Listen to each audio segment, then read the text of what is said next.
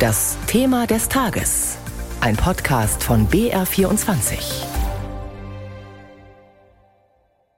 Es ist ein fester Termin in der US-Politik, meistens im Januar, manchmal aber eben auch erst im Februar. Der Präsident tritt dann im Kongress in Washington ans Rednerpult und gibt in einer gemeinsamen Sitzung beider Parlamentskammern eine Regierungserklärung ab. Die Rede zur Lage der Nation. Das ist so etwas wie eine Zwischenbilanz der eigenen Arbeit und die fiel ziemlich positiv aus, zumindest eben aus Sicht von US-Präsident Biden. Der hat diese Rede in der letzten Nacht gehalten und zum Beispiel auf außenpolitische Erfolge verwiesen, etwa was die Rolle der USA im Ukraine-Krieg angeht. We led wir haben geführt, wir haben die NATO geeint, wir haben eine globale Koalition gebildet, wir haben uns gegen Putins Angriff gestellt und standen den Ukrainerinnen und Ukrainern beiseite. Heute Abend haben wir die ukrainische Botschafterin zu Gast. Sie repräsentiert nicht nur ihr Land, sondern auch den Mut ihrer Bevölkerung. Wir stehen geeint an der Seite ihres Landes. Wir werden ihnen beiseite stehen, so lange wie nötig. As long as it takes.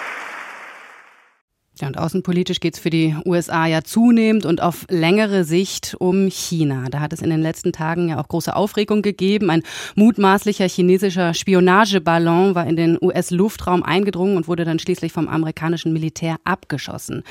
Dazu stellte Biden mit Blick auf China klar,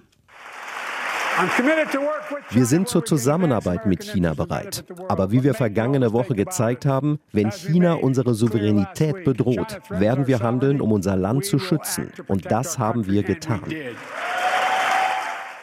Und innenpolitisches Thema war vor allem die Wirtschaft. Nach Bidens Worten sind die USA das einzige Land, das aus jeder Krise stärker hervorgegangen ist. Biden verwies auf die robuste Wirtschaft und die niedrige Arbeitslosigkeit von 3,4 Prozent und er sprach vom schnellsten Wirtschaftswachstum seit 40 Jahren. Der US-Präsident kündigte an, die heimische Industrie noch stärker zu unterstützen durch Investitionen in Infrastruktur und auf das Prinzip Made in America zu setzen. Und wenn wir diese Projekte vorantreiben, ich weiß, ich werde dafür kritisiert werden, aber ich werde mich nicht dafür entschuldigen, werden wir amerikanische Produkte kaufen. Das widerspricht auch nicht internationalen Handelsregeln. Und alles in allem zog Biden dann folgendes Fazit, was die Lage der Nation angeht. Weil die Seele der Nation stark ist, weil das Rückgrat der Nation stark ist, weil die Menschen dieser Nation stark sind. Deswegen ist auch das Land in starker Verfassung. Soweit also US-Präsident Biden. Wir wollen das Ganze jetzt vertiefen mit unserem langjährigen ARD-Korrespondenten in Washington. Thorsten Teichmann ist bei mir im Studio. Schönen guten Morgen. Guten Morgen. Thorsten, was würdest du denn sagen? Hat Biden da die wichtigsten Themen in den USA getroffen?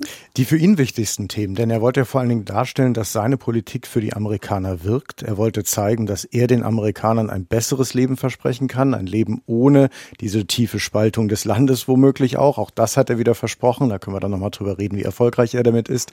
Aber und er hat vor allen Dingen eben seine Politik Bilanz gezogen dafür, um auch sich neu auszurichten auf das nächste Jahr, aber womöglich eben auch auf 2024. Du sagst, äh, die für ihn wichtigsten Themen, dann ist ja eigentlich interessant, was er nicht erwähnt hat, oder? Das ist richtig. Also Beispiel Ukraine haben wir gerade gehört. Natürlich hat er darüber gesprochen, wie es ihm gelungen ist, die internationale Allianz gegen Russland zu einen. Das ist sicher auch ein großer Erfolg. Seine Anhänger spekulieren immer wieder darüber, dass es unter seinem Vorgänger wahrscheinlich nicht in der Form gelungen wäre. Gleichzeitig gibt es in Amerika aber auch eine große Debatte, warum die USA nach wie vor die größte Last tragen. Und er hat zum Beispiel keine neuen großen Versprechungen gemacht bei der Unterstützung der Ukraine keine Zahlen genannt. Das wird zum Beispiel am Ende der nächsten Woche hier in München, wenn Kamala Harris nach München kommt, womöglich ganz anders sein. Da werden die Amerikaner Zahlen präsentieren. Darauf hat er vergangene Nacht verzichtet.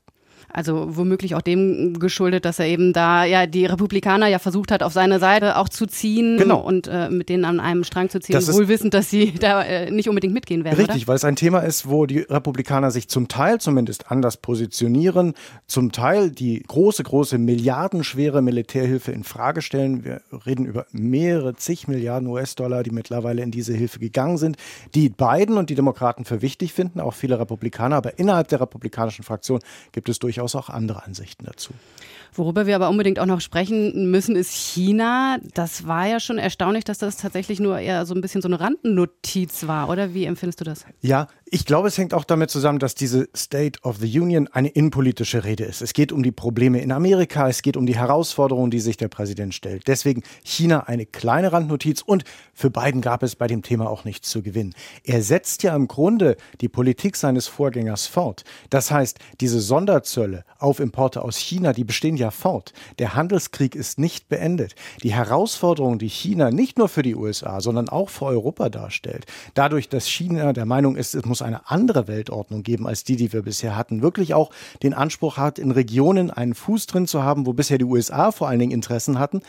Diese Konfrontation kann er dort nicht lösen. Und deswegen hat er gesagt, okay, wenn sie unsere Souveränität gefährden, dann müssen wir uns dagegen stellen. Aber er ist nicht weiter ins Detail gegangen. Hm. Okay, dann schauen wir doch auf die Innenpolitik, vor allem eben auch auf die Wirtschaft und da ja auch auf etwas, was uns Europäer ja auch betrifft, nämlich auch diesen Inflation Reduction Act. Also die USA unterstützen die heimische Wirtschaft ähm, deutlich. Die Europäer befürchten Nachteile. Inwiefern hat sich Biden dazu weiter geäußert? Also dieser Reduction Act und alle anderen Investitionsprogramme, die vorher schon gelaufen sind, würde ich immer als ein Paket sehen.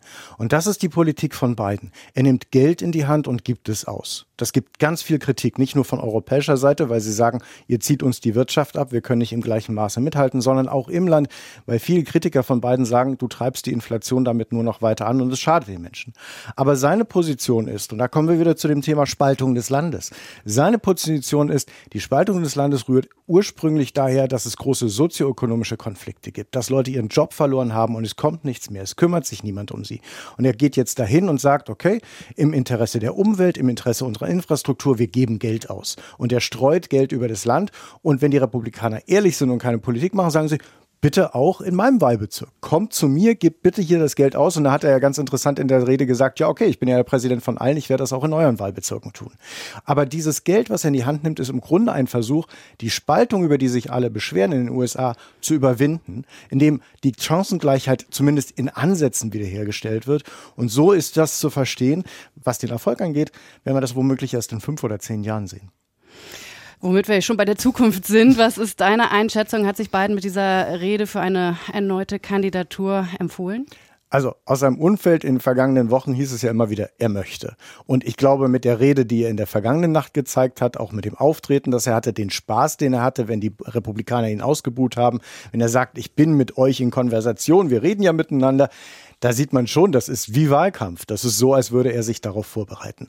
Der Mann ist 80. Eine Vorhersage darüber zu machen, was in zwei Jahren ist, ist ganz, ganz schwierig, finde ich, in der gegenwärtigen Zeit. Nicht nur wegen des Alters, sondern auch politisch. Aber im Moment sieht vieles danach aus, dass er nochmal antreten wird. Auch wenn in Umfragen viele sich beschweren darüber, dass er schon so alt ist. Aber er war auch nicht der Wunschkandidat der Demokraten bei der letzten Wahl. Er war notwendig. Er war für die Demokraten notwendig, um die Wahl für sich zu entscheiden, um möglichst viele Leute zur Wahlurne zu bringen. Und womöglich ist diese Notwendigkeit auch beim nächsten Mal 2024 gegeben. Sagt Thorsten Teichmann, unser langjähriger Korrespondent in den USA in unserem BR24 Thema des Tages. Die Rede zur Lage der Nation war das.